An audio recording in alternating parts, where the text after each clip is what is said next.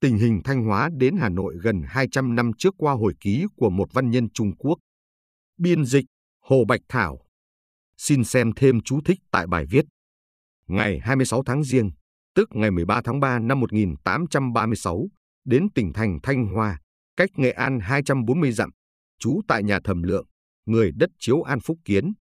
Ngày hôm sau đến yết kiến quan tổng đốc họ Nguyễn, Thanh Hoa nhiều họ Nguyễn, tự cho là con nhà quyền quý khó trị, vì vậy phải chọn tổng đốc người thân thuộc để khống chế. Ông ta chỉ chỗ tạ mặt tiền nhà, yêu cầu tôi để câu đối, xem qua lòng rất hoan hỉ. Ông gọi các công tử ra gặp, trưởng công tử biết đánh đàn, giữ chức quan phó vệ.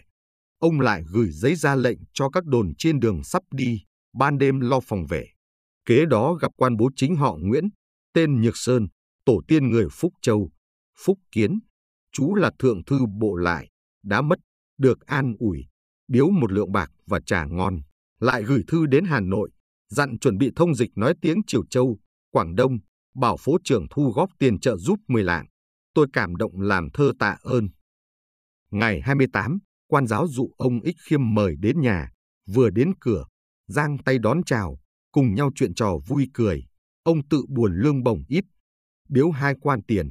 Một số người đồng hương biếu một số tiền cộng là ba quan, đều cảm tạ và xin hoàn lại. Bấy giờ mặt trời đã lên cao, từ giá các quan lớn lên đường. Ngày 29, đến tỉnh thành Ninh Bình, tục gọi là thành Bình Sáng, trú tại nhà Trúc Hạm, người Triều Châu, Quảng Đông. Ninh Bình cách Thanh Hoa 160 dặm, núi đá la liệt, nhô lên những chóp nhọn hình dáng kỳ dị, trong đó có những động hác sâu thăm thẳm, không đo nổi.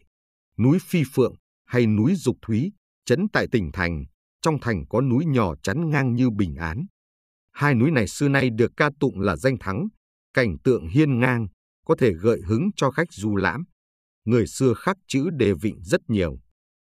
và ngày mùng 1 tháng 2, tức ngày 17 tháng 3 năm 1836, gặp quan tuần phủ họ Nguyễn, Ninh Bình cũng có nhiều người họ Nguyễn, nên Vương dùng người thân làm tuần phủ để dễ quản lý. Gặp lúc quan mới duyệt binh trở về, bèn lưu giữ dùng cơm sớm, gọi các quan buổi tiếp, thi nhau nhắm rượu, sáng tác thơ làm vui. Lúc ra về tặng một buồng cau, năm quan tiền, lấy cau nhưng hoàn lại tiền. Ngày đó đi 60 dặm đến phủ Lý Nhân Hà Nam. Vào ngày mùng 2, quan tri phủ họ Lê, Tĩnh Uyên, mời uống rượu. Lấy trái bầu hồ lô làm bình rượu, tôi uống hết một bình rồi cáo lui. Ngày mùng 5 trú tại phủ Thường Tín, nay là thành phố Hà Nội, cách Lý Nhân 240 dặm. Ngày mùng 6 đến thăm quan tri phủ, nhưng không gặp. Từ Thường Tín trở lên phía Bắc, ruộng lúa phì nhiêu, dân no đủ, nhà cửa có vẻ đẹp, qua 60 dặm đến tỉnh thành Hà Nội, tức Đông Kinh xưa, tên cũ là Thăng Long. Nay cải tên là Hà Nội, trú tại nhà người Phúc Kiến. Hôm sau rời đến ở nhà đồng hương Tăng Thiêm, người Đồng An, Kim Môn. Ngày mồng 8 gặp quan tổng đốc họ Nguyễn. Khi mới đưa danh thiếp xin gặp, ông vội ra, cầm tay mà bảo rằng, không ngờ hôm nay được thấy văn sĩ Thiên Triều. Ngồi chuyện trò, Ý tứ diễn đạt triền miên, từ giờ thìn đến giờ ngọ, tức từ 7 đến 9 giờ tới 11 đến 13 giờ, mới cáo từ. Lại gặp quan bố tránh họ Trần, tên Văn Trung, vào năm nhâm thìn đạo quang cùng bố tránh cao hữu dực phụng mệnh vương đáp thuyền đến hạ môn phúc kiến, lúc về được gia phong hàm gia nghị đại phu. Khi đến nơi, thấy sành đường sán lạn, bày sẵn mấy chiếu tiếp khách.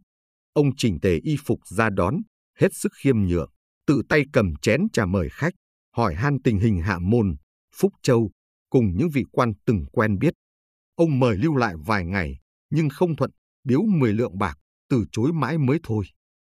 Vào ngày mùng 9, các nho sĩ Trần Như Sâm, Trần Huy Quang, Hoàng Bích Quang đều là người Quảng Châu, Quảng Đông đến chơi, bảo rằng Đông Kinh đất rộng, giàu có, thành trì kiên cố, thị tứ phồn hoa, nguồn lợi chân quý đứng vào hàng đầu Việt Nam, lại nhiều bậc trí thức và thắng cảnh, không thể không chiêm ngưỡng.